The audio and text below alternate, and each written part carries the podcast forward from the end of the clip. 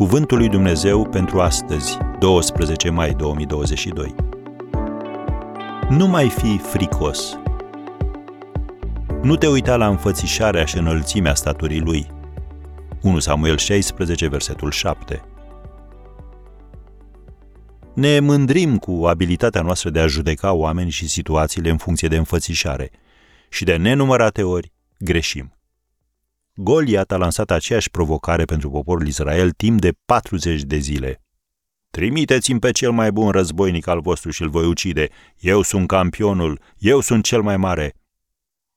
Acest tip de gândire bazat pe frică se aplică oricărui uriaș pe care îl întâlnești în viața ta. Chuck Swindoll scria, Teama și îngrijorarea nu apar numai odată. Ele apar dimineața și seara, zi după zi, încercând necontenit să intimideze. Ele apar sub forma unei persoane, a presiunii, a îngrijorării. Teama care bate la inima ta zi de zi, strigând în prăpastia propriei tale văi. Puține lucruri sunt mai persistente și intimidează mai mult decât frica și îngrijorarea, mai ales când ne confruntăm cu ele prin propriile noastre puteri. Am încheiat citatul. Când a ales următorul rege al poporului Israel, Dumnezeu i-a spus profetului Samuel, Nu te uita la înfățișarea și înălțimea staturii lui. Domnul nu se uită la ce se uită omul. Omul se uită la ceea ce izbește ochii, dar Domnul se uită la inimă. Scrie în 1 Samuel 16, versetul 7.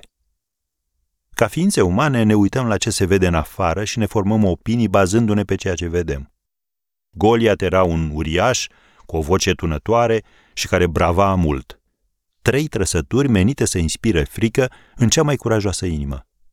Dar Dumnezeu nu a fost nici impresionat, nici intimidat de el. Și în plus, el i-a dat lui David capacitatea de a-l vedea pe Goliat prin ochii Domnului. Frica este ca un bebeluș. Cu cât o hrănești mai mult, cu atât devine mai mare. Când începi să vezi uriașii din viața ta din perspectiva lui Dumnezeu, ei își pierd puterea de a te imobiliza și de a te intimida. Așa că nu mai fi fricos.